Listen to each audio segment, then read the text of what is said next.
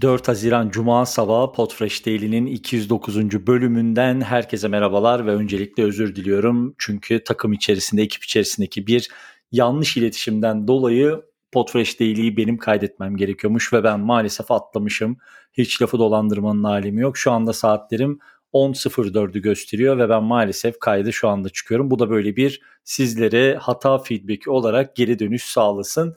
Şimdi benim normalde pazartesi günü konuşmak istediğim ama tabii ki şu anda benim yapmam gerektiği için bugüne kalan bir konum var. Dün akşam saatlerinde LinkedIn üzerinden bir canlı yayına denk geldim. Çok da keyifliydi. Heather Osgood'un Podcast Advertising isimli bir LinkedIn hesabı var. Bence bir bakmanız gerçekten çok keyifli olur. Ee, podcast reklamcılığı, markalar ve ajanslar için reklam e, podcast reklam danışmanlığı yapan bir kişi. Bir podcaster aynı zamanda Heather.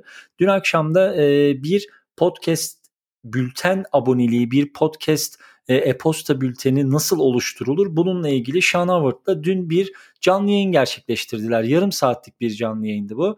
Ben de hatta geldim böyle yorumlara merhabalar biz de böyle e, işte e, 208 bölümdür Podfresh değil isimli bir bülten yapıyoruz diye hemen sulandım. E, şaka bir tarafa gerçekten keyifli bir konuşmaydı. E, bu konuşmayla ilgili size şöyle bir çıktı da hani geri dönüşte bulunmak istiyorum. Bence bir seyredin. LinkedIn'den bir takip edin Heather'ı. Hem Heather'ı hem de Sean'ı. Şöyle şeyler konuştular. E, kendine ait bir podcast'in kendine ait bir alanı, kendine ait bir paylaşım yapabileceği bir alanın olması neden önemli? E, bu alanda podcasterlara ne gibi imkanlar, ne gibi yenilikler sunuluyor? E, bir e, podcast e-mail marketingdeki hedefler nasıl belirlenmeli? Yani bir podcast yayını bir podcaster tarafından, podcasterları tarafından veya o e-posta bülteninin hedeflerini nasıl belirlemeli? Neler beklemeli yaratacağı bu e-posta bülteninden? E, illa maddi olmak zorunda değil. Belki sadece hedef kitlesini genişletmek olabilir. Sesini farklı insanlara duyurabilmek, okutabilmek olabilir.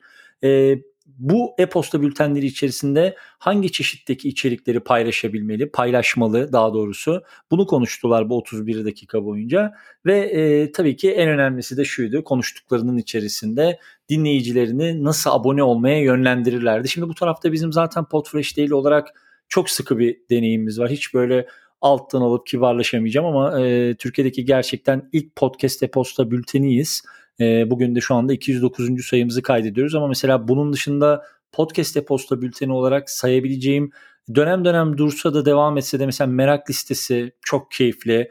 Ee, onun dışında aklıma gelen Sokrates başladı son dönemde. Sevgili Cem çok keyifli bir iş yapıyor.